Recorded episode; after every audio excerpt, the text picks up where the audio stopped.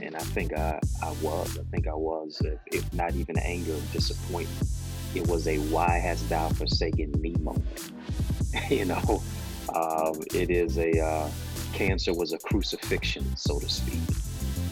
The more valuable that I am, the more uh, virtuous or the more faithful that I am. See, the fact of the matter is, brothers want sisters to be virtuous, and women want men to be faithful. Love is not enough. Love is the thread, but purpose is the glue. She says, "Oh, he only wanted me for my body. He, she only wanted me for my money, but that's all you brought to the table." Hey guys, uh, welcome to Candid Podcast with me, Lady T. Right, this is the podcast where I dive into so many different topics and issues relating to relationships, life, life, uh, politics, pop culture, and a whole lot more. Now, usually when I introduce uh, my guests, it's pretty quick and in a few sentences, but just so you know the type of caliber I'm about to engage with, here's a rundown, okay, of some of his achievements. And I say some because I'm pretty sure there's others that haven't been listed. So, first of all, he's a stage four cancer survivor. That is huge. Okay.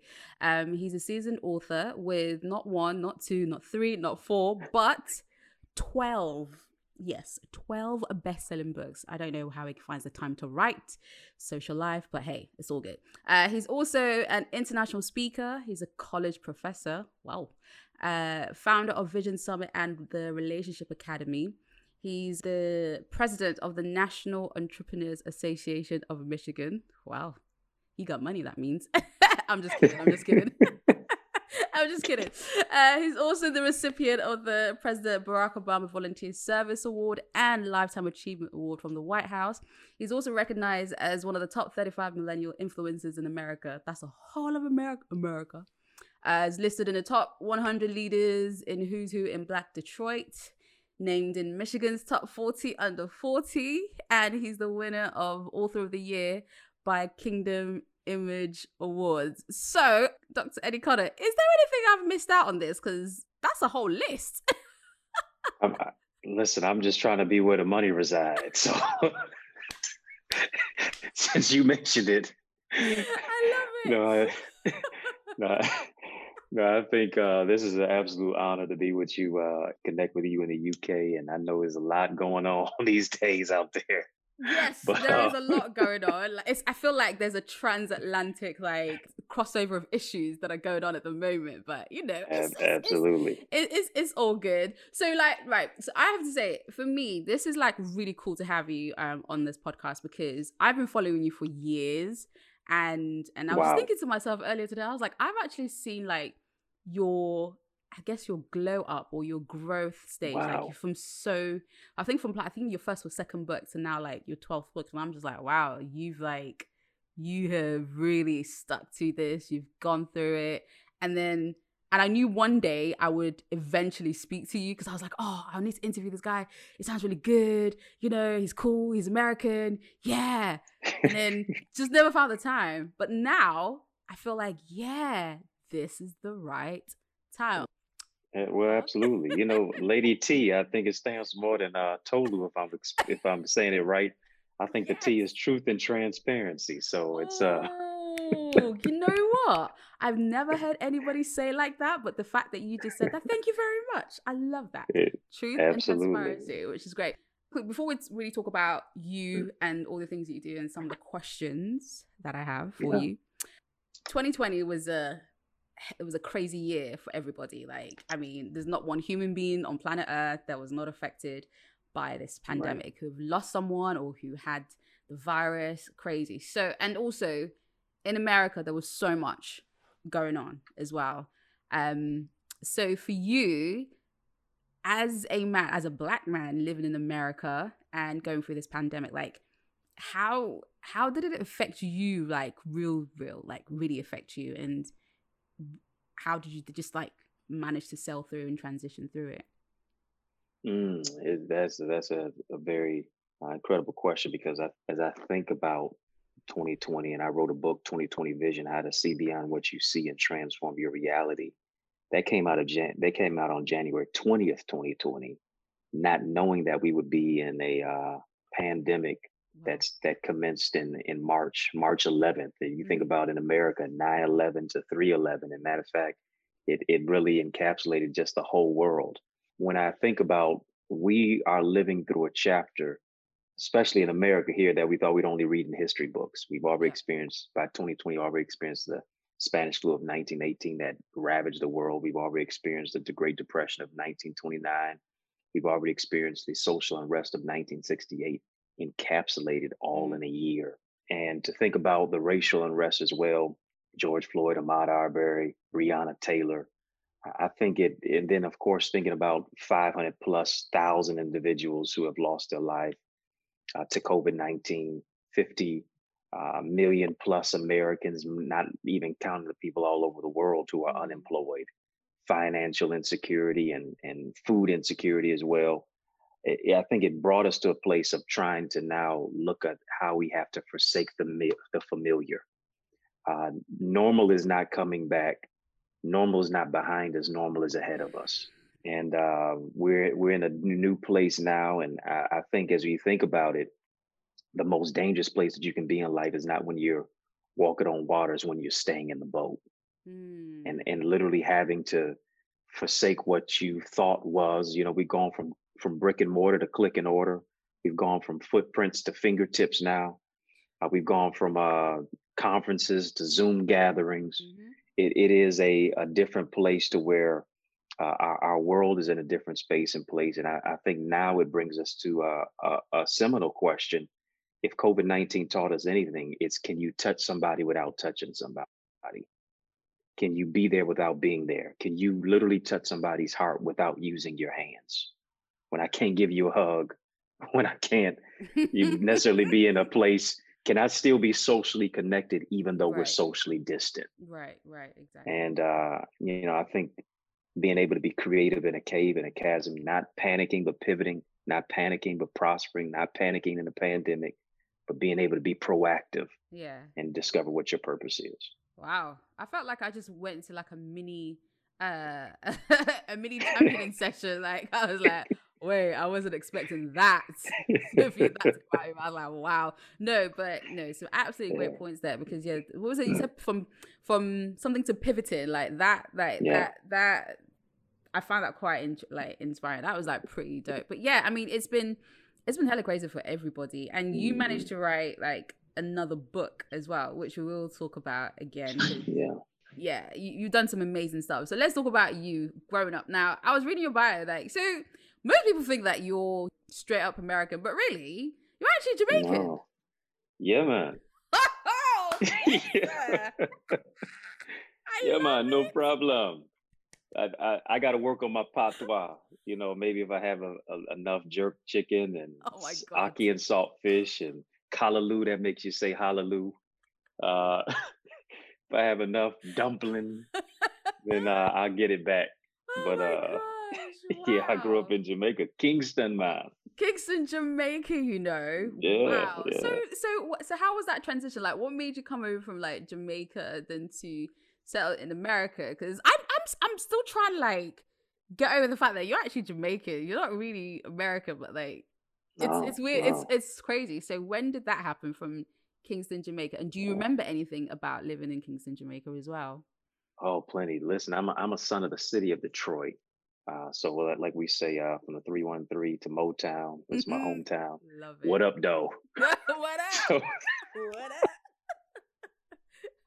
so, so we say that there. Uh, but my my parents, prior to their divorce, were missionaries to the island. My father's from the islands.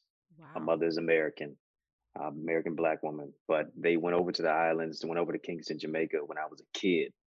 So literally from about four to seven years of age, my brother and I lived there um, you know, we're just absorbing the culture. And I had a Jamaican accent. I just picked it up very quickly. I was playing, we say soccer here in the States, but it's football.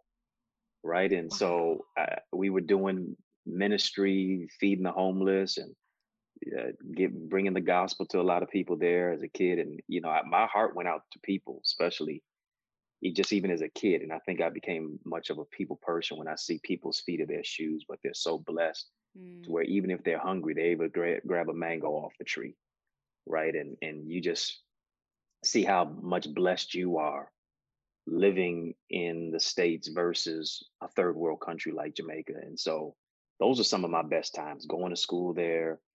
Um, I broke my leg in Jamaica playing playing football. Um, got tripped up by a kid and and was my mama told me don't you dare play in your uniform i'm wearing the uniform going to a christian school there and uh me being hard-headed as it is but i think that really became the formation the formidable aspect and foundation of my education Mm. uh the british education which i've always been enamored by our brothers and sisters in the uk and then also in jamaica just the the clarity the elocution of speech Oh yes, like this. You are you talking about like this? Is I- talking I'm absolutely talking about that. okay. Okay, sir. Yes. Uh, Lady T, you pronounce your T's. I, I have so- to pronounce my T's. If I don't, my mother will have something to say about that. Absolutely. And so, listen, when I came back over to the States, they wanted to double promote me. My mom said, "We'll we'll keep you, you know, with your your peers, but you know, I got teased for my Jamaican accent. I got teased for, you know, speaking the king's or the queen's English, so to speak. But that really advanced me, even at such a young age. And, and those are some of the greatest memories I've had. Wow, that's life. amazing. I'm I'm Yeah. I'm still trying to picture you having a patois accent. That's that's that's crazy. Like, yeah, that they is- teased me out of it here in the states. They, They teased me out of it. But how feel? I mean, like teasing you out of your like your dialect, like that's who that makes you who you are, and then teasing you out. Like, how did that make you feel as a kid? And like, what did your mum say to that? You know, growing up. Yeah, I mean, my mom tried to encourage me, but uh, you know, when you're a kid, you want to fit in. You know, I used to even play violin back in the day, from about seven to the age of thirteen, and I was uh, one of the youngest in the Detroit Symphony Orchestra. And uh, they're like, "Nah, bro, I, a black boy playing violin, you can't do that. You shouldn't do that. That ain't cool." Are you serious? what? Oh yeah, oh yeah. Wait, is that wait? Can I just say, is that public knowledge? Did people know that you play the violin, or was that something? Like, Very, very few people do. Right. Very few people. So I'm, I'm, I'm, I'm giving you insider information right This, I, I feel very I don't know, honored to know that type of information. That is fantastic. I absolutely love that. Yeah, no, yeah. but that's brilliant. So now that you're living in America, you're in a new land, you know, as they say, the land of Coming to America. Ah! Listen, let's not talk about that yet, because Because I am Eddie's. oh yeah, that's so true. I love it. wow. Coming to America in reverse. Huh? Did you feel like that though? Did you feel like it was like a coming to America moment type thing? And now, now that I think about it, I just had an epiphany. so it is. so you're gonna go back and think like, yo, that was like I felt like I was in my own coming to America music. I was. Of all the times I talked about Jamaica, and all the interviews I've done, I've never had that experience until tonight. You just gave me an epiphany. O- only on the Lady T show. only, only uh, listen. This is where it all happens. Things come out that you never thought possible. and it's just like how. But no, I, I, Oh, my I feel honored about that. That's brilliant. Absolutely fantastic. So you're now in coming to America, your own, your own show. Yeah. you know, in the Yeah. US of A. And then um, something really, uh, something quite huge happened to you. And I think that was what drew me to your story in the Mm. beginning. Because, and you might not remember this, you probably won't, but if you do go back and check the messages, you'll check this. At the time, there was a, at a point, my best friend, so she had just been diagnosed with cancer.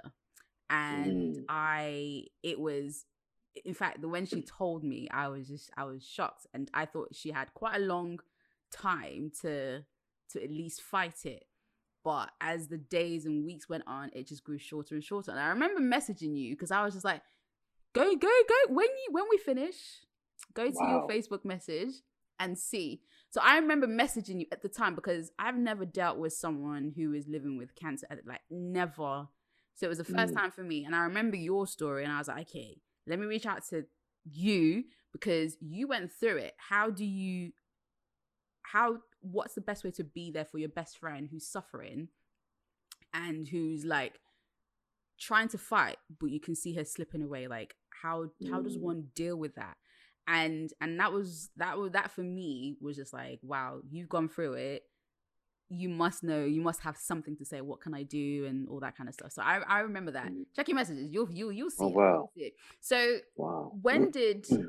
stage four cancer like when did that start developing when did you find out and like how did things progress from there Yeah, it was a very tough situation. You know, uh, every second in America, two to three people are diagnosed. One in every 1,000 teenagers gets a report of being afflicted by cancer diagnosis. And so I was just just a regular kid. I was 15 years of age at this time, and it's playing basketball. and was getting ready to. I was doing running cross country, just getting fit for playing basketball in high Mm. school. I mean, I was just a regular kid. My favorite two classes in school were gym and lunch. You know, I love to chase the girls in gym and then sit down and eat with them at lunch. And so, just a regular kid with a high top right, fade, right oh wow rocking a pair of Jordans. Yeah. is there pictures of that are there pictures of that does your mom have there, pictures there are a few pictures of that. Those have never been released. you wait you wait but based on the quarantine, now I'm back to the, the high top fade. yeah so we like the fade we like the fade Yeah, yeah. Um, you know, and so I was I was just having these chest pains and not really knowing what's going on. Oftentimes, you know, as boys and men, especially black boys and black men, we're seen as pain as weakness leaving the body. Vulnerability and masculinity cannot coexist in the same space. Mm, Oftentimes, vulnerability is seen as femininity. And I didn't want to cry. I didn't want to talk about it. And my mother stopped me and always she said, "You don't seem like your old, your normal self. Are you having any pain? What's going on?" And I was lethargic in class and um, just not being me.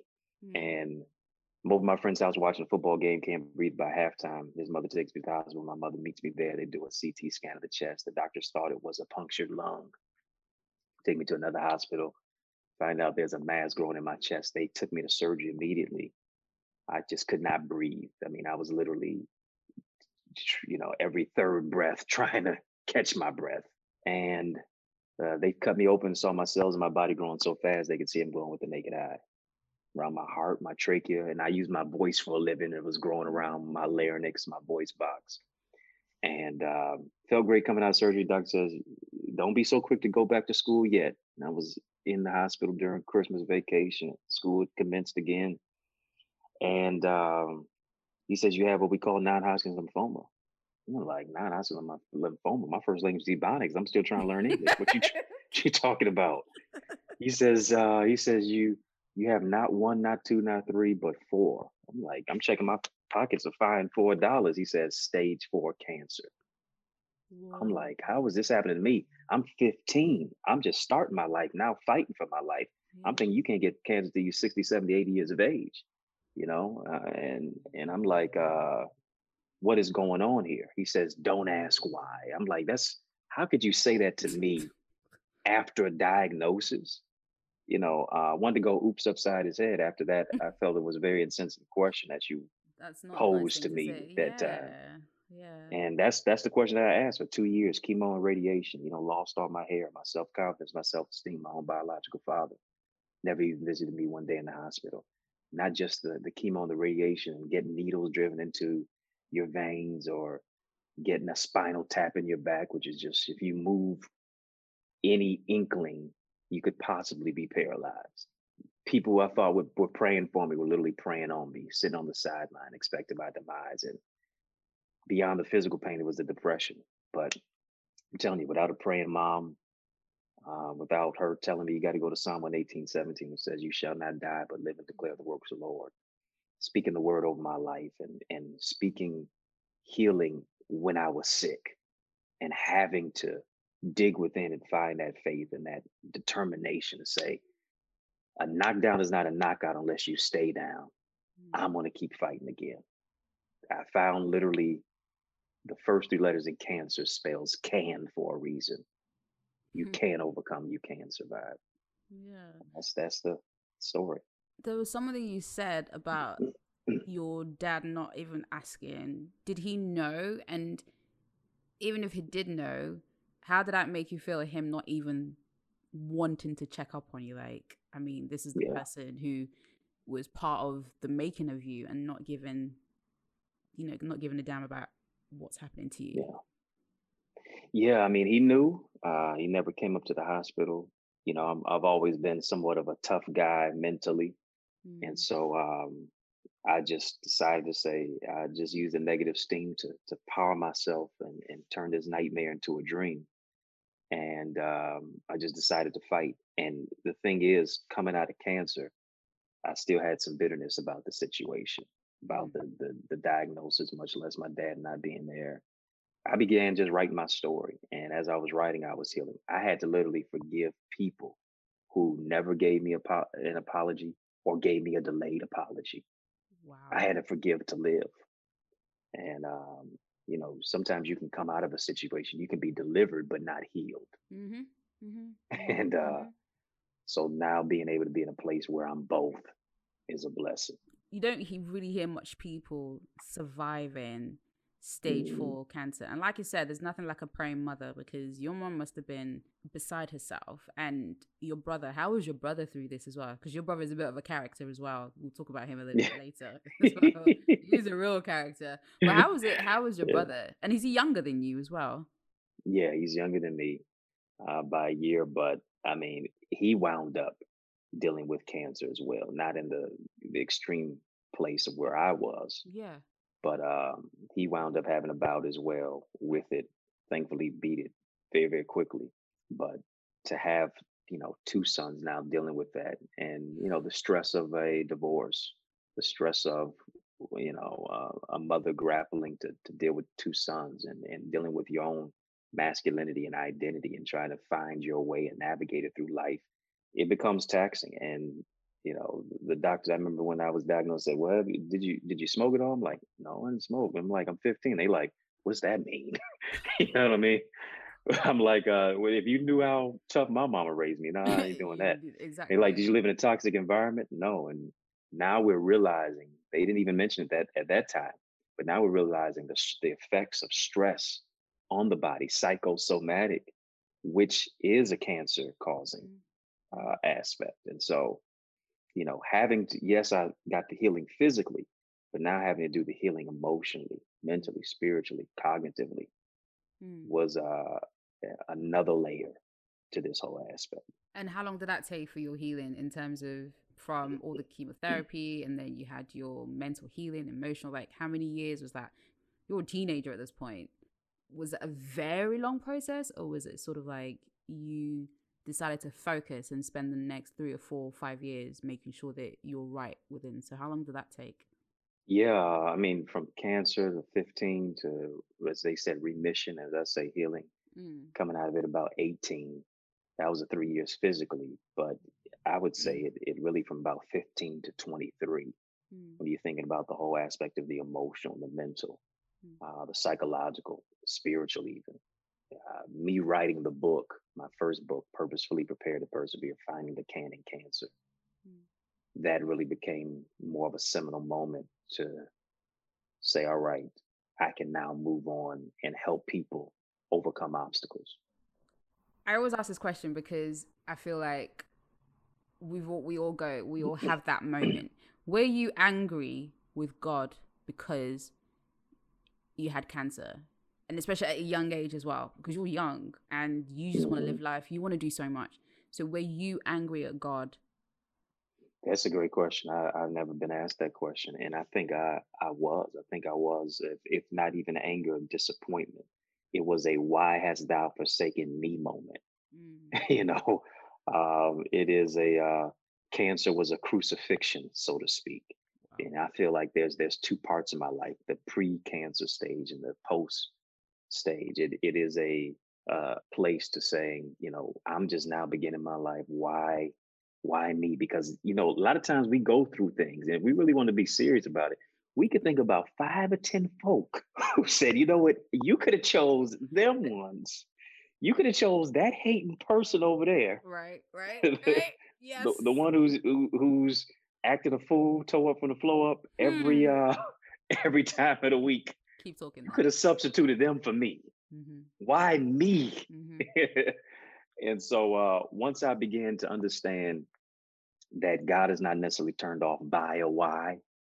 In why comes revelation. Mm. You know, in, in why comes the whole aspect that other people, if you look around it, and when I was in that cancer ward, they died when you stop seeing those specific children who were my age or younger. Wow. They stopped coming in, but you're sustained. You know, there's not maybe all the time deliverance as we wanted, as quick as we wanted, but Mm. there is sustenance.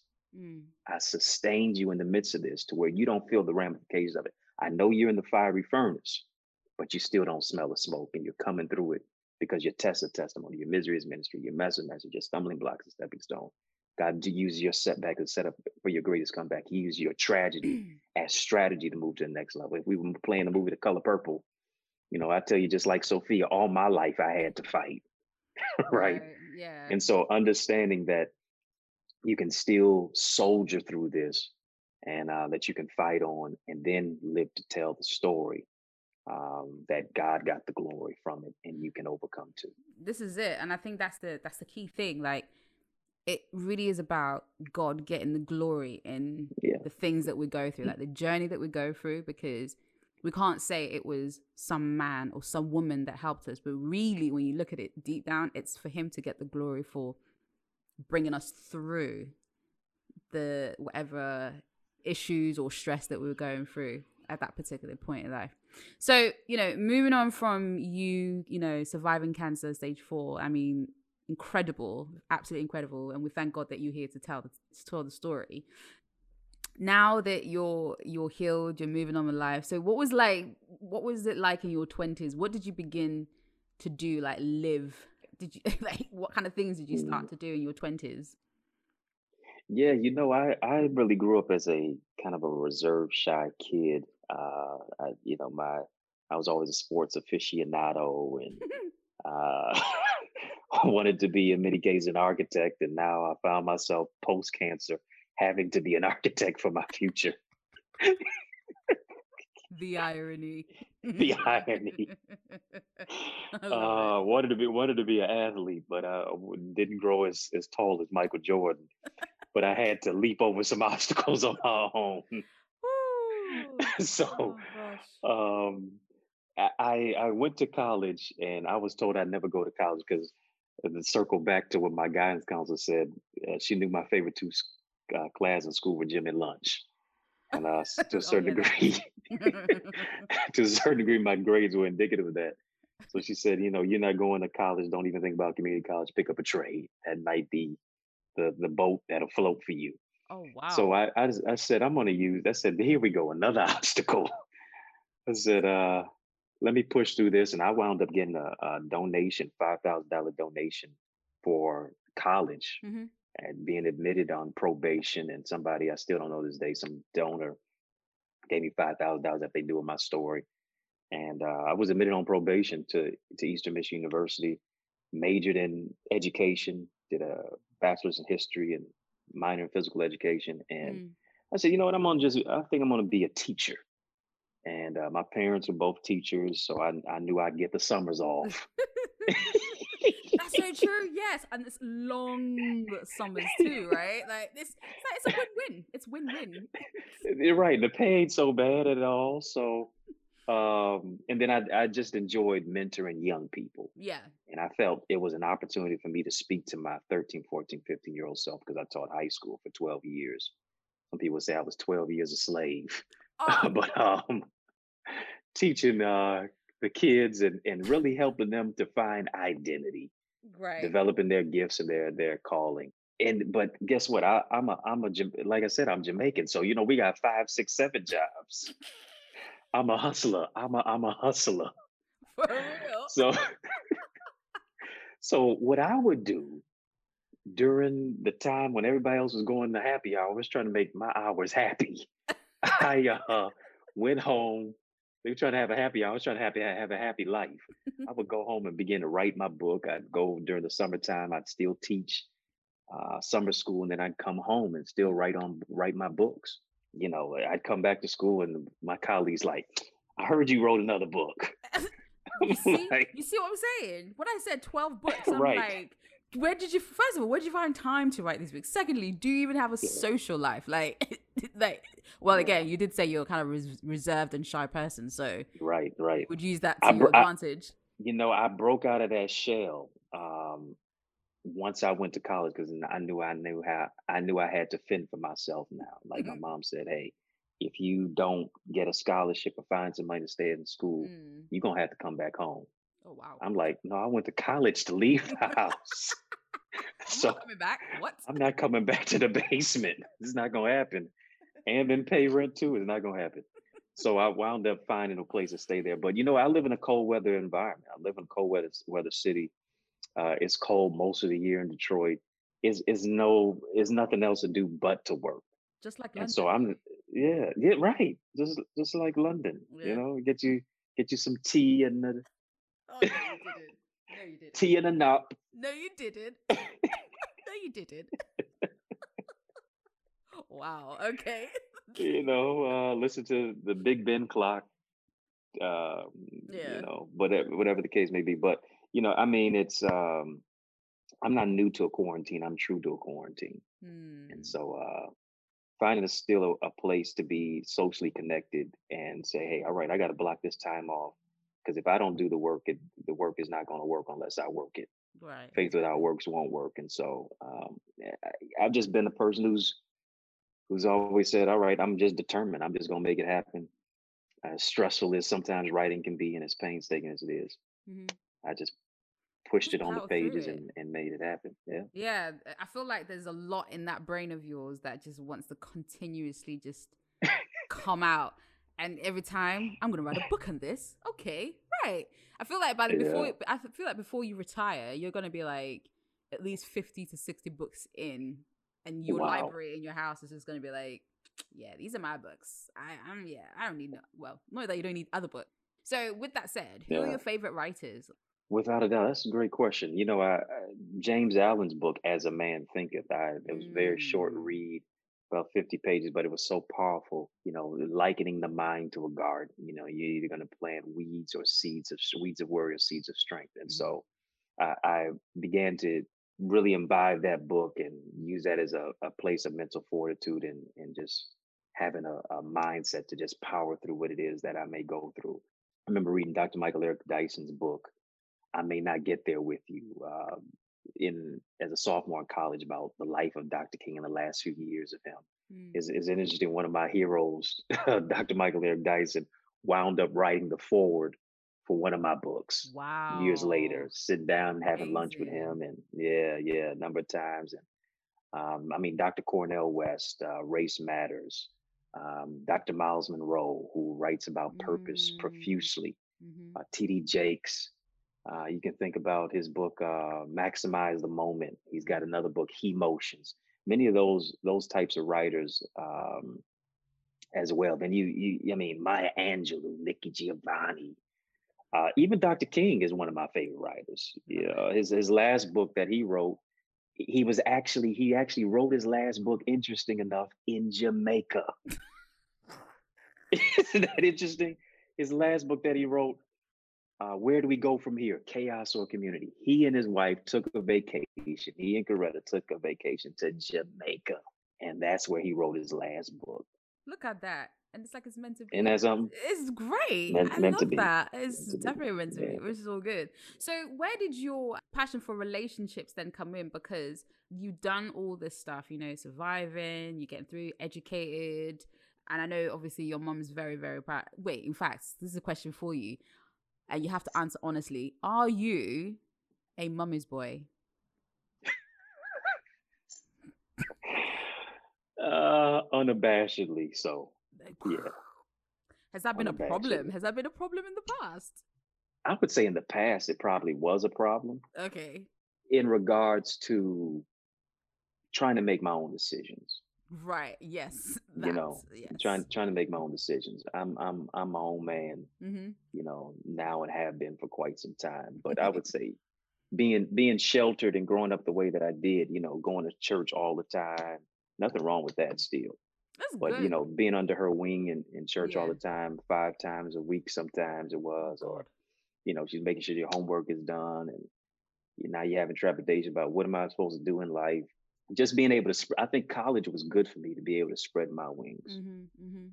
and and having to learn how to live on your own. You know, but I'm I'm grateful because you know she she didn't raise a lazy boy. She didn't raise lazy sons with me and my brother. But I mean, I had to learn how to cook on my own. I had to learn how to do my own laundry. I had to learn how to iron my own clothes. Got to learn how to look like something once you leave the house. So once I came to college, it wasn't like I'm just, you know, Alice in Wonderland, Charlie in the chocolate factory, wondering what's going on. You were very But I, prepared you. It was just like this boy. You need to learn something, so you're gonna learn before you go out. So she, it, she essentially absolutely. prepared you to go out into the world for college Yeah, for your colleges, right? Okay, yeah. so back to like the whole relationships. Where does your passion for relationship come into play? Because that's that's kind of like your major thing, and I think it's great. And I have Mm. questions because Yeah, yeah. you know, yeah. Before we get into the questions, but anyway, when did that passion for relationships come through? Because when I see it, I'm like, okay, making some sense here. So yeah, where did that come through? Yeah, I, I think it came through for me. I, I wrote a book. My first book ever on relationships was called Heal Your Heart. Hmm. Um, it was talking about healing from broken relationships. And I felt as if I could either be amicable or forgive my father and repair that relationship to a certain degree, then I could help anybody else overcome any type of fissure or uh, fracture in a relationship.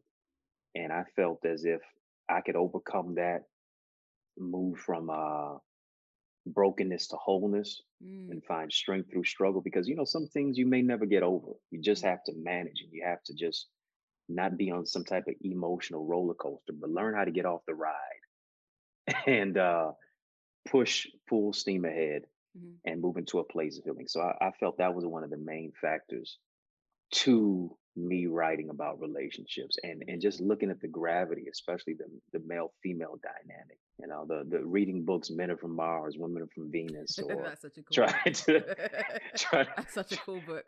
I'm telling you, uh, Love Languages by by Dr. Gary Chapman, le- Mm. discovering what your five love languages are, finding what love languages are out of the five. Um, just kind of just being enamored by that, and then growing up in a divorce household. Mm. Um, I think that really kind of shaped my view to a certain degree on relationships and Mhm. and and seeing how it is that people communicate. Like I was I was the kid whenever my parents would have you know uh, people over, their their friends were all older, and I'm chilling with the with their their sons and their daughters. I left them and I'd put my ear up to the door and try to go hear what the older folks were talking about. Oh wow. Okay. So I was always somewhat of an old soul as a young Yeah, yeah. kid. You know, they the kids they they want to play spin the bottle. I'm trying to hear what what are the the young the older people talking about. you know what I'm saying? And then I get caught like, what you doing listening? Uh, I was tying my shoe. Get So up out of here, boy. so you you were kind of like a, a, a an old soul in a young body. Okay, so Yeah. with your parents' divorce, did that really give you any worries or issues about committing into a relationship? Because quite a number of times when people come from divorced homes, it really affects them when it comes to getting into a relationship because it's either like they treat their partner um not right or they get into it and then it's a sabotage thing or it just they just do the same cycle as their parents did so did that worry you getting into a meaningful relationship Yeah. Um, you know, we like as they say, man we especially as a man as well I, I think it it does shape to a certain degree. You know, it is though that we live we we we live looking like our parents, but we die looking like our decisions. mm, So mm, so a- after a while, you know, playing the blame game, it it it literally uh stops you from winning in life. mhm, And I, I think one of the the main things is that you know I, I had to get to a place of saying, all right, just because my father might have been physically present at certain times, but mentally, spiritually, socially absent, mm, doesn't mean that I'll be a bad dad mm, whenever, you know, I decide to get married and have children. So I think it it moves from that place of of looking at sometimes you got to reparent yourself. True. Sometimes sometimes you have to say, all right, that example will not necessarily be the lot for my life Mm. Because I don't have to ascribe to the whole aspect of just because they were divorced doesn't mean that I would be. Uh, just moves from the place of okay, this is an example that I don't have to partake in. Mhm. And you know, sometimes one good parent is better than two bad ones. That's very true. Honestly, You know? uh, you you said it. You said it. And some people think that just having one parent is a bad thing, but really, when you look at it, Yeah. do you really Yeah. want to have two toxic people in a household? Because that's not gonna. It's not. It's not gonna do anybody any better, and especially long the in the long term, it, it can have some severe effects on how you know how men see things or how women see things or how they see each other how they're supposed to behave how they're supposed to act you know so uh, yeah it's better to have one than definitely two.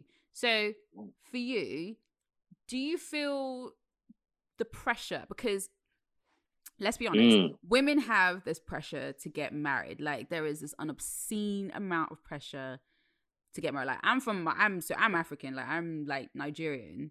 And Oh wow. if if you know anything, if you're listening you know, and if you're of African heritage, you know the pressures. There's so much pressure for children to get married, especially the the the girls. If you're and especially if you're the eldest, if you're the eldest girl Mhm. and you're not married, and your younger ones are married, oh my goodness me, it's Yeah. it's hella crazy. So there's pressure from women to get married. Do you feel there's pressure for you as a man to get married as well? And why isn't there pressure on men to get Mm. married? Or is there? Mm, good question. Not as exacerbated as it is on our on our sisters, you know, on women like yourself. It is a societal pressure is is serious for for women because of course, you know, you got the biological clock. You gotta have children by a certain amount of time, Mm-hmm. you know. Mm-hmm. Um, and if you don't, now you're seen as an anomaly or they want to stigmatize you. Well, what's wrong with you? Right? I mean, the, the question I get the most these days is when am I gonna get married? Is if and they ask me as if I'm unemployed looking for a job. when in many Oops. cases, right. You know, of course, um, I mean, it- you know, Halle Berry gets excoriated. George Clooney gets celebrated. Couldn't have put it better myself. Wow. Thank you for that. Con- thank you for that contrast. Because It- yeah. really, really, why? It's frustrating. It's it's a, it's a societal double standard. Societal double standard is what it is. The whole aspect of you know, it's it's like uh, back in school, the a girl who dates more than one or two athletes as a cheerleader, she called everything but a child of God. This is it. But if a guy The it, man, the boy who, wait, who dates the whole cheerleading team, oh, you the man, a hundred grand. and So that still seeps into society. and it's happening right now. Classic, classic, classic example. Not that I want to talk about it, but I'm going to use an example. So you have Michael B. Jordan and Lori Harvey. Lori Harvey has Mm. had so many, you know, people that she's dated, but she gets ripped for it. But for another guy, it's like hush hush. But I'm just and I can't. I I have to admit, I had a bit of a problem with it. But then I thought, hold on a minute, wait. If this was the other way around, if it was a guy, it would be like, oh, he's ha- he's fine, he's living his life, he's doing this, da, da, da. But I'm like, but she's living her life, right? She's she's doing her thing, she's she's enjoying herself. So just because she's a woman, there it's it's like it's it's not good. It doesn't look good for her. It's like women shouldn't be doing that. But it's just like, well, listen, I've always said it. What a man can do, a woman can do probably ten times better. Just a lot more slicker and and, may, and may get ridiculed for it, but they just do it just a little bit better, It's, it's true. opinion. It's true. in my opinion. It's true. We, to a certain degree, yes. You know, we we want to equal the playing field, right. um, but in certain aspects of relationships, it never will be. Yeah. I mean, eh, you think about our women are seemingly born with this level of inherent value that men have to work to attain hmm because you're you're seen as being born with a certain level of inherent value how are you treated as such women are our sons are loved women are raised. We mm. love our sons and we raise our daughters. Hmm keep your skirt down. Mm. Continue to be prim continue to be proper continue to be prissy right? Because you have this level of value that you don't want your image to be tarnished much less yourself tarnished hmm because it's all for the whole build up hmm what is it of the wedding day. The prom becomes the prelude. You're playing with ken and barbie right? You, you're playing what do you you play house. You got the oven easy bake. Easy bake. right? And in many cases what are we doing as guys? We, we playing cops and robbers we playing video games we playing all these games. We we we we tally the scoreboard. Yeah. so oftentimes this is what it is that we're doing now. We're preparing women for unprepared men. You know what?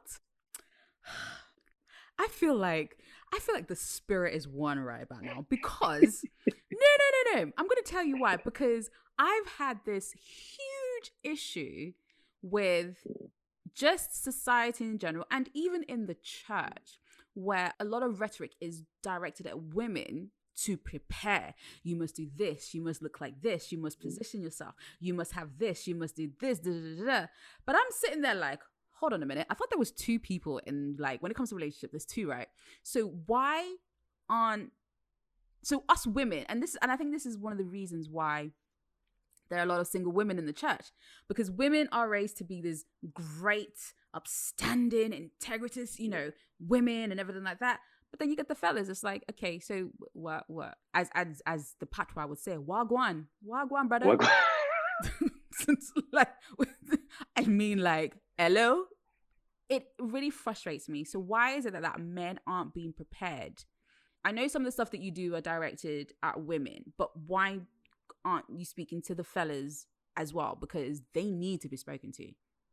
yeah and much of my rhetoric especially in my books has changed that way um, i've got my I've got a book called wife wisely inspired faithfully empowered that is not so much a book written to women it's written for how brothers can prepare to Mm. find a wife and it's also for what women should look for when they're being found Mm. Then I've got my other one, relationship rules, which just came out just recently.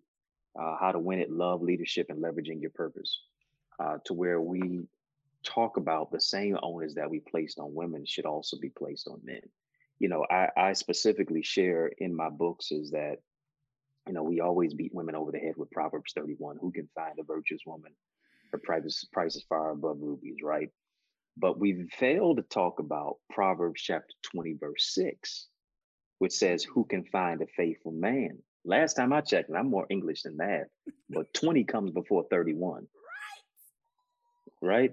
So if who can find not only for the sisters, and actually Proverbs 31 is a chapter that is written from a mother to her son. Oh, oh. Well, Her son is King Lemuel. Is is not written for a woman to a woman. Is written for a mother to her son for what he should look for in a woman. So she's essentially asking him, who can find a virtuous woman? Proverbs chapter 20, verse 6. Who can find a faithful man? Who can find means it's slim pickings. It's little supply, but it's great demand. So my price goes up, my appraisal rate goes up. The more valuable that I am, the more uh, virtuous or the more faithful that I am. See, the fact of the matter is, brothers want sisters to be virtuous, and women want men to be faithful. Isn't that interesting? So oftentimes we want our, we want sisters to be librarians in Oh the God. sanctuary, like, while we as brothers want to run through the streets. Oh, I could just listen to you all day. Like, please keep preaching. Please, no, no, no, no. Please keep saying, and just just talk to the brothers as well, please. Like, It it just it's just that whole aspect that I've got to be when you talk about who can find a faithful man. Question becomes, am I faithful in my relationship with God? Am I faithful in my career? Am I faithful in my calling? Am I faithful in being on my purpose? Am I faithful for those of us who may be fathers or husbands, leaders and scholars in the community? What is the area that I'm faithful in? I got to find that area and be faithful and be stick to I have that stick to itiveness because if I can't be faithful in those areas, hmm. no way that you're gonna be able to be faithful in a relationship. Hmm. No way. Look at that. Gotta be faithful in one. So, if you want her to be virtuous, you gotta be faithful. The same purity label that you place on her has got to be indicative in us too. Oof. Thank you so much because it's just it's been super frustrating. And it sometimes worries me like okay so you know i'm here preparing getting ready but then i'm just like then who's who's talking to mm-hmm. these brothers especially in the church? Because i feel like guys in church these days are moving as we brits like to say uh, moving kind of mad. And mm. they're not like you said they're not faithful. They're not the men that we like to have integrity. They don't have the integrity that you would think that they should have, especially and godly standards as well. And it's frustrating because we're trying to be good, we're doing good as best as we can, but then the guys are not nobody's saying anything to the men. And why don't men go to conferences or why don't they want to hear things to get them? You're laughing because someone's asked you this before. I feel like I feel like this is a question that's come up before. Why won't men do these things to prepare themselves? Do they just feel, oh, I don't need preparation, I'm good. I'll just do whatever you know, Tyler Perry said men women control the marketplace and men buy what women like. Mm. So uh, one of the things is that uh, how we have been raised and how we have been reared, how we have been socialized as men, is uh, that you never ask for help. You know, it's kind of like the man who is driving with his wife and she knows all the directions, but he wants to figure it out because a lot of times us seeking help is weakness. Mm-hmm. Mm-hmm. Us seeking help is now moving into a place of I got to be transparent, and now transparency moves to a place of vulnerability. Mm-hmm. I'm going to a conference because I want answers. Mm-hmm. But as a man, we're taught to always have the answers. Mm-hmm. Right. And so a lot of times, even you think about the way that we're socialized, women verbalize, men internalize. Mm. You know, if women got an issue going on, she's gonna get on the phone and talk to her girlfriend. She's gonna seek it out, whatever the case may be. Oftentimes, us as men, we stay locked in, and the problem is when you're so locked in, sometimes you don't know how to get out. Hmm. And so, I think as we begin to change the trajectory of our our vision, our mindset to see a conference, a workshop, an empowerment tool, a book, as not something as you're deficit minded, but now you're able to build upon the strengths that you already have. Mm. We're so taught not to to minimize our weaknesses, but in many cases, what we try to minimize so much really becomes maximized in our lives, which I think is why, you know, sisters are so ardent about self improvement, about mm. uh, getting in the, you know, nail done, hair done, everything did. Are you fancy, huh? Building your business and your brand and you securing your bag you know, you're keeping your standards higher than your heels, you being a queen and wearing your crown. Yes. Right. It, it is a place of self empowerment. Yeah. And now sometimes you get into relationships where you've improved so much, they haven't necessarily taken the steps that you've taken. And whoever you intimidate is who you eventually eliminate. Ooh. Yeah. Okay, sir. I love that. Yeah. And then it brings me to the question also, um, because of obviously what you do, you know, you talk mm. about relationships, um, whether it be romantic or with, you know, like platonic in terms of like workplace and leverage and all of that. Have you ever been scrutinized in past relationships on the things that you have preached about? Because I always wonder, uh, you know, men who talk about relationships and give out these tips and this and that. Mm what's it like in their relationships? Like, do you practice what you preach? Have you ever been sort of like pulled up on, but you talk about this, but you're not like doing that? Has that ever happened to you? Yeah, I think one of the main things, especially us as men, we can struggle with is communication. With that whole aspect, a lot of times communication is, is so different. You know, on average, the uh, a woman uses about twenty thousand words uh, on average, a man uses about 10,000.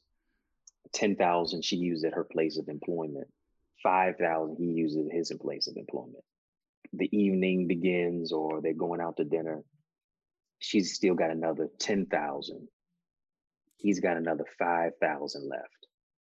Say, for instance, they use their 5,000. She's still got 5,000 in the bank. He's out of words. Hmm. Right? Uh, he, he communicates more so from facts. She communicates from feelings. Hmm. And so I think getting into a place of learning the beauty, the, the benevolence, but also uh, sometimes how people need to be loved. You know, a lot of times we we come into relationships thinking that we know how somebody needs to be loved versus discovering how they need to be loved. And that there boils down to communication. Right. Right. Communication is not waiting to talk. Listening is not waiting to talk. And a lot of times some of those things that I have struggled with, especially just just being more transparent, mm. you know, more communication oriented versus trying to see it just from a linear perspective, all logical, mm-hmm. and not see it from a place of just sometimes it's just feeling is just emotional, right? I'm, I'm a woman can go through 30 different emotions in a day. You ask a woman how her day was going, she'll tell you for the time she she put her feet in her furry slippers at 4:59 a.m. to where she almost got cut off in traffic, to where she eh, you know had to get her do her makeup, and then she had an issue with the coworker, and then she had to straighten that out. She she had to correct him in Z formation, three snaps in the neck roll. right, like but you ask a man. I feel like this is coming from experience. I feel like you. this is something that you've experienced. Absolutely. I, and plus, I've, I, have written about five books on relationships. Mm-hmm. You ask a man how his day was, it was good. That's it. It was literally good. That's it. And it's like, that's it. Like because what it really was. Nothing else happened. Like anything else? Can you like elaborate a little bit, please? Like so I had to unlearn and relearn certain things. And especially, you know, my father wasn't necessarily big, you know, he had an incredible vocabulary, but when it came to just expression, he was not as as as verbose one on one. Yeah, definitely. Yeah, I get that. Yeah. All right. So now there's there's something that I saw online that you did, and I could not believe it. So since we're talking about relationships, okay, mm-hmm. you went on one of probably one of my favorite people show. Yeah, you know what I'm about to talk about, and I was like, what? Really? Okay. So basically, Dr. Eddie went on to the Steve Harvey show. All right. He didn't introduce me to Lori though. So. wait, wait, wait, wait. Were you were and you hurt? were you hurt? And that's my creed. were you hurt that he didn't in- introduce you to Lori? honestly, I didn't even know she was on the radar at that time. I just did. That is so funny. My gosh! So well, I guess she was born grown up. I don't know. Just... Listen, she might have been way too young for you anyway. But um, but so you actually went on to the Steve Harvey show, which I was so shocked about. I could not believe. It. I was like, rah, okay. Obviously, you were wanting to settle down and you know find somebody. What was that experience like? Like doing that show? You know, it was it was really cool. I, I got a chance to be behind the scenes and really see uh, Steve be a master of what he does. Yeah. He he's he really is a king of comedy, and it's all unscripted. He how he was warming up the crowd when I was in the green room Wow. It was it was pretty uh, amazing. But I also got to see that a lot of TV is smoke and mirrors too. Welcome to our is, world. That's, that's, why they call it TV programs. It is a program for sure. programmed to do it, it is for sure. And you know, to be invited on to for the segment United Dates of America as uh, the the most eligible bachelor at that time uh, in Michigan. That was that was pretty cool. Actually, the the girl who they brought me on to meet after our segment, she says to me, she said, "I know who you are." I said, "You know me?" I said, I, "This is our first time meeting." she said, "Yeah, you you wrote the book Heal Your Heart. This is the book Heal Your Heart this time." Said you had the billboard up. So she's a city sister from Detroit. And uh, I said, wow. So she had already had my book and read it. You know, she was really uh, giddy to meet me. You know, we we wound up going out. We wound up going out. They the Steve Harvey show gave us a gift card It's like I can't take myself out. I, I got to take the sister out. So I had to report back, and uh, it was cool. It was just cool conversation, and you know that's just basically where it was for real. it was like it was just there. It was it was like okay. So obviously, so I want to ask you this question, and you have to be truthful about it. T stands for truthful. Exactly. So, since you appeared on the Steve Harvey show for that segment, are you still the most eligible bachelor in Detroit, Michigan? I I am not. I tried for you, ladies. Uh, I tried. Uh, there you go. So that you've got your answer now. You have your answer now. But because I'm pretty sure, like, uh, so many people will try, and you, your DMs must be crazy because people be asking. On it's okay. You can be truthful because it happens, right? Your DMs are pretty lit. You get lots of solicitation, right? More than I would like to go into. um, you know, based upon the way I filed my taxes.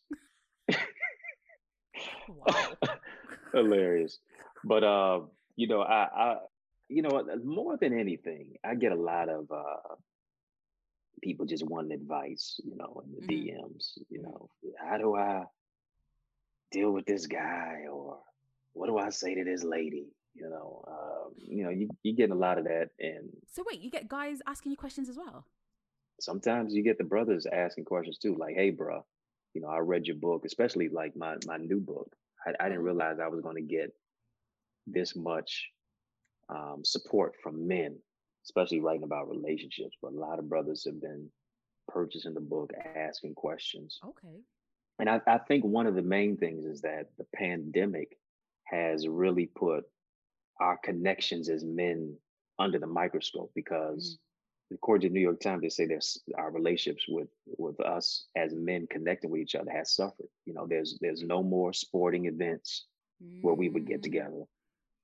You know, the you social distance in the barber shop. It's not the way it used to be. Mm. You know, for guys who would just go out and hang with their fellas or hang, hang with their brothers, is is not happening anymore. And a lot of our relationships were just built on sports, money, talking about women. And so now it puts it under the microscope. You know what? Maybe I do need to be in a good, loving relationship. You do? Hello. it's like, hello. There are so many people waiting yeah. out there. So, like, guys, come on, yeah. like, do something. Because, yeah, I think I, I think you are right. This pandemic has really shown a lot, like, how people really do communicate, how they really interact. And once that's taken away from you, it's like, what else do you have? And I think it should force people to like find ways to be able to interact and communicate with people. I mean, like so many divorces, unexpected divorces have happened, and it just goes to show, like, wait, so you were married, but what? How? What were you doing? How were you actually relating in your marriage?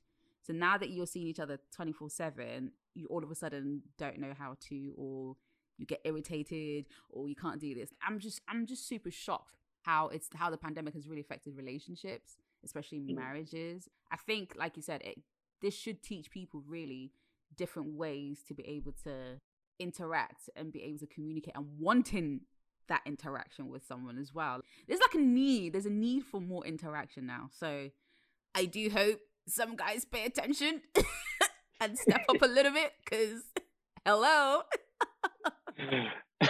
you know. Absolutely. It's, it's you know time to time to step up and I think you know, my book as I write about it, winning at love, leadership, leveraging your mm. purpose, all of those have to work in concert with one another. Really to have, you know, to build healthy relationships, but also purposeful partnerships. Yeah. Oh, ugh. that purposeful partnerships, that is is, yeah. is is a big thing because yeah. I think people don't think like, well, some those who know like when you get into a relationship, it's great, but that relationship needs to have a purpose what are your plans? What do you want to achieve together? Not really individually, but together as a couple, because you can you kind of need to be able to you know win at life together, doing things together, and being purposeful yeah. and creating and building things. But some guys don't want that. Yeah. They just want to hit and run. In fact, what is a word for the guys who just want to hit it and run? And I'm talking about those in the church. No, I'm just being real because this is my experience. This is my lived experience at the moment. Because a lot of guys just want to hit it and run, and in the church, and I'm just like, what Bible are you reading from? What would you say to them? Like, because it's it's it's that is a pandemic in itself. it's a no, it's an Mm, epidemic. yeah, It's an yeah, epidemic. that's true. I mean, beyond Netflix and chill, I think that get to a place where we network and build. Mm, And you can't, even in Proverbs 31, it says, Don't give your strength. His mother's talking to his son, King Lemuel. If you're going to be a king, you can't give your strength to, to all these women Mm-hmm. because you're out of purpose.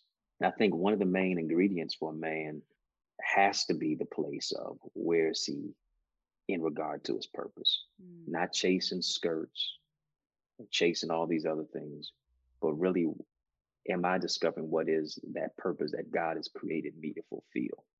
And a lot of times that is happening because brothers avoid a purpose, right? Mm. They think they think their their validation, their value comes in how many conquests that they have Mm-hmm.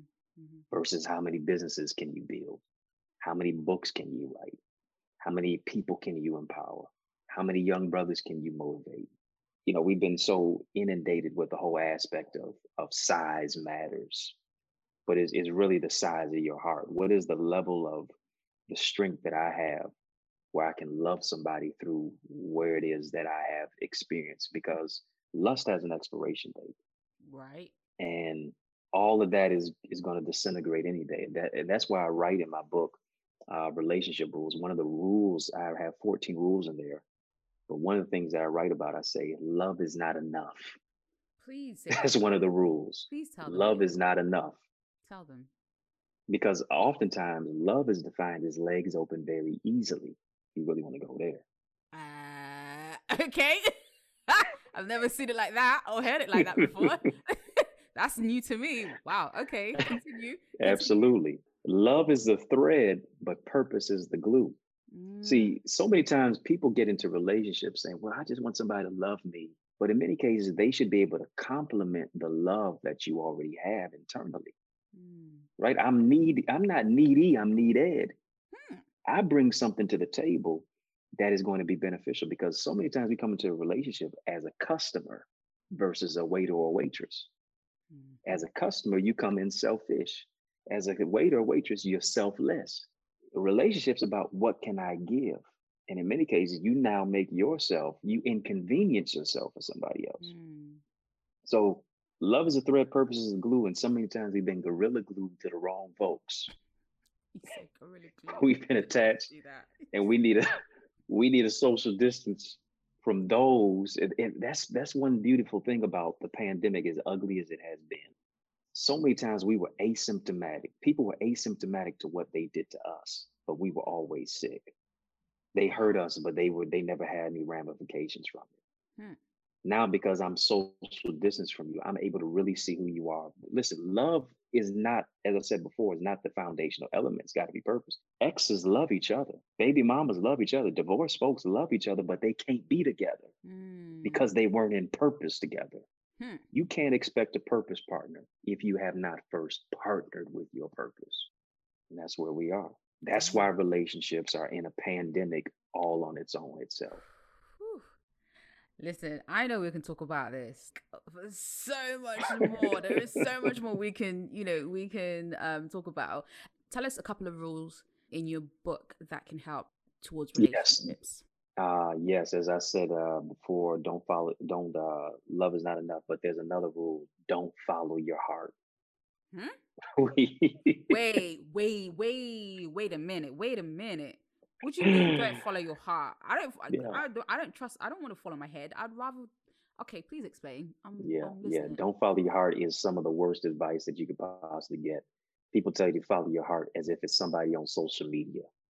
Um, Jeremiah says in scripture, the heart is desperately wicked and deceitful. That's Above all, who can know it? So Mm. essentially, your heart will take you where your mind can't keep you. okay. Your, your heart will put you in a situation where you mentally can't really stay there. Oh. And so many times we follow our heart and it derails us towards our destiny because really it puts us on a detour to destruction through a distraction. You don't want to follow your heart. You want to follow the Spirit of God, Him leading you. Because once He leads you, this is what He gives you increased level of discernment to say, all right, I can see a snake in a suit. I can see a devil in a blue dress. I'm not judging you based on your height. I'm judging you based on your character. I'm not Mm. judging you based on your curves. I'm really judging you based on the character and the level of who it is that you are.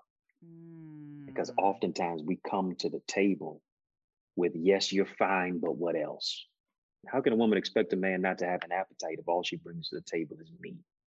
Breast, legs, hips, and thighs that only Popeyes. Now he treats you like a fast food restaurant, in and out. How can a man not expect a woman to only want her to pay, only want him to pay her bills if all he does is uh, say, this is where the money resides and show me nothing but dollar bills? Hmm. So she came to the table with her body. He came to the table with his money. And at the end of the day, once the relationship is skewed, she says, "Oh, he only wanted me for my body. He, she only wanted me for my money. But that's all you brought to the table. Can you bring your character? Can you bring your dreams? Can you bring your goals? Can you bring your ideas? Can Mm. you bring your relationship with God? Can you bring the essence and the aura of your personality and who it is that you are as an individual to the table? And that be enough. And if it's not enough, guess what? It's better to wait long than to marry wrong. Hmm. Waiting on God is not a waste of time. If you rush it, you just might ruin it because once you know what you bring to the table, you don't mind eating alone. I refuse to be treated as a napkin when I know what I bring to the table. wow. Okay. Uh I don't even know how to respond to that other than that. Yo, that was crazy. That was on point. Like I'm I'm trying to recover from that. Sorry. I really I'm am sorry. recover. I had something to get off my chest. Oh my goodness me. Okay. Because that love thing when they say follow your heart, but then when you then explain, because I was Yeah. about to ask you, so then what do you follow when you said the Holy Spirit? Mm-hmm. Very right, discernment. And I guess you have to really be in tune with your relationship with God to be able to.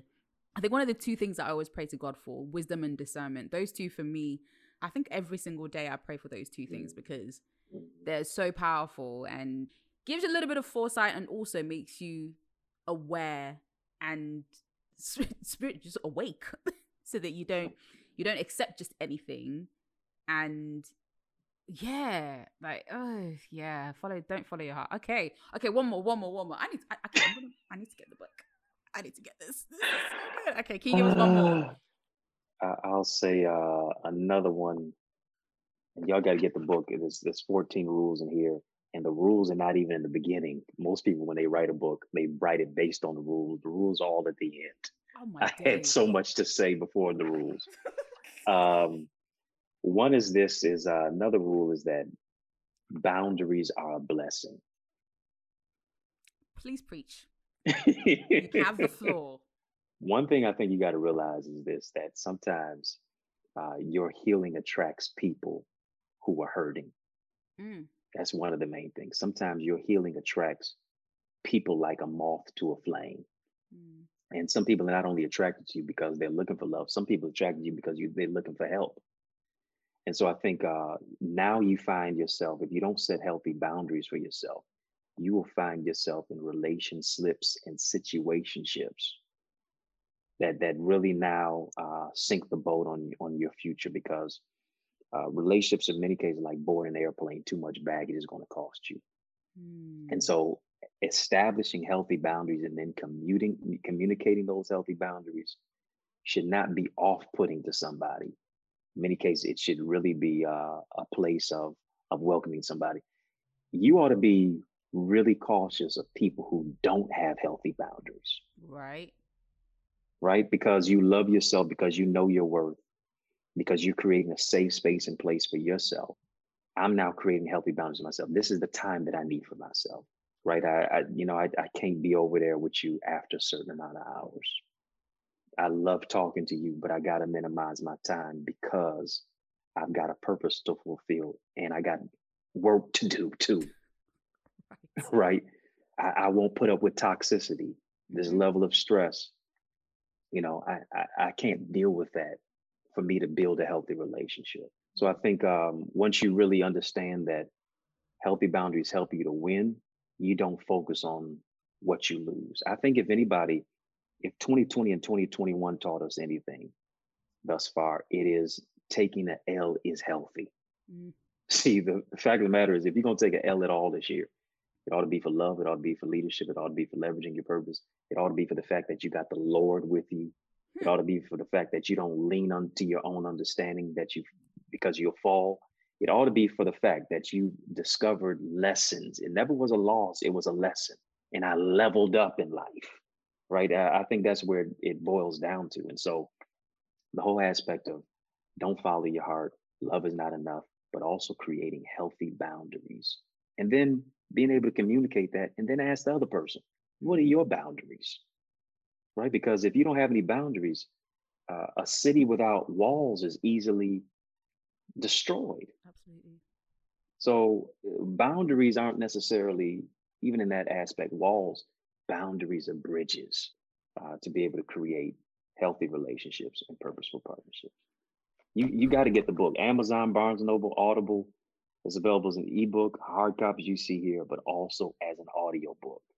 Listen, I'm going to be getting my copy ASAP because I need to see those rules. It's brilliant. And my God, like this has been so insightful. And sometimes I think we make things so complicated, but then it just needs someone just to just to break it down and put it in the simplest of mm. forms. And it's just like, oh, oh, I see and you know and i guess as humans we've complicated things to the point of no repair but thank god there are others like you who want to make it simpler and just easy for us to understand. So thank you. Without a doubt. Simplicity so all the way. Honestly honestly. So um thank you so much for imparting those you know tips and the wisdom as well and the understanding of so much and obviously talking about your journey to where you are now. It's amazing. Like i said just seeing your growth to now it's just phenomenal. Wow. like there's not many people that i follow and see that transformation and that transition. So i'm a little bit gassed as they say as they say in the uk i'm a little bit gassed i'm like yes i'm very grateful for you to just to talk and to share and to impart as well because one of the reasons why i do this is for people to really understand someone's journey and see where they're at and also to leave with something as well. And I think you've just done that and beyond. So thank you so much for oh, that. Thank you. Super, the BBC has nothing on Lady T. So you better tell somebody. you better tell him. Oh gosh. Honestly. Locally and globally, it's, it's a blessing to be able to share with you and, and how you use your voice. Uh, you know, as your your the first letter uh, your name speaks to uh, transparency and truth. Whew, I love so, it. Uh, Honestly, I'm gonna so tag that. I'm tagging it. Thank you so much for that. I appreciate that is so good, so good. Mm. Okay, so how can people, you know, keep in touch with you? Like your books are available, your social media handles, website, all that kind of stuff. Like, how can people find you? Yes, uh, you know, I like to say the revolution not only be televised, it'll be digitized. So all you have to do is just go to my uh, website, dreddieacademy.com. You can register for our, our relationship academy, which we focus on those three areas love, leadership, leveraging your purpose. It's ongoing now. It's an incredible, uh, transparent, safe space and place where we talk about uh, all things relationships, purpose, leadership, all of those things under that umbrella. And then you can get the, the book, dreddieacademy.com slash book, where you can get relationship rules, or simply go to Amazon mm-hmm. to get it as an ebook, audiobook, physical copy. I'm on social media at Eddie Connor Jr. Please put some respect on my name. E D D I E C O N N O R J R. Facebook, Instagram, Twitter. It's a number one hitter. Wait, did no one ever put respect on your name? Like what? what Listen, they they have uh, chopped my name up so bad with the, the the typos and the spelling. They do ER, S.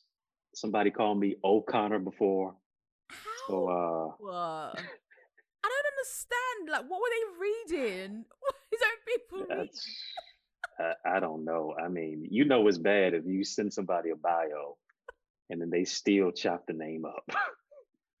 listen, before I, I I tend to make sure that if I'm gonna be Mm. pronouncing anybody's name, I'm like, like, can you just tell me how to say it? Because I don't want to butcher it. I don't want to, you know, mess it up. And yeah, so Yeah, yeah. Whether whether it's and even not only just spelling pronunciation. I had somebody call me. I was on doing a Zoom and doing a conference one time. They said, uh, uh, "We're grateful for Dr. Cooper today."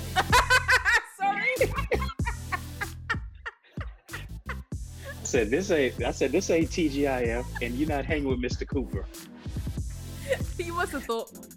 Sorry, are you Mr. Cooper? Is that you? Like what? I said, I said, "Just disregard my last name. I'm just simply Dr. Eddie. Simple as that." oh my gosh, that is so brilliant. Love it. But honestly, uh, Dr. Eddie, it's just been phenomenal once again. Thank you Yes. so much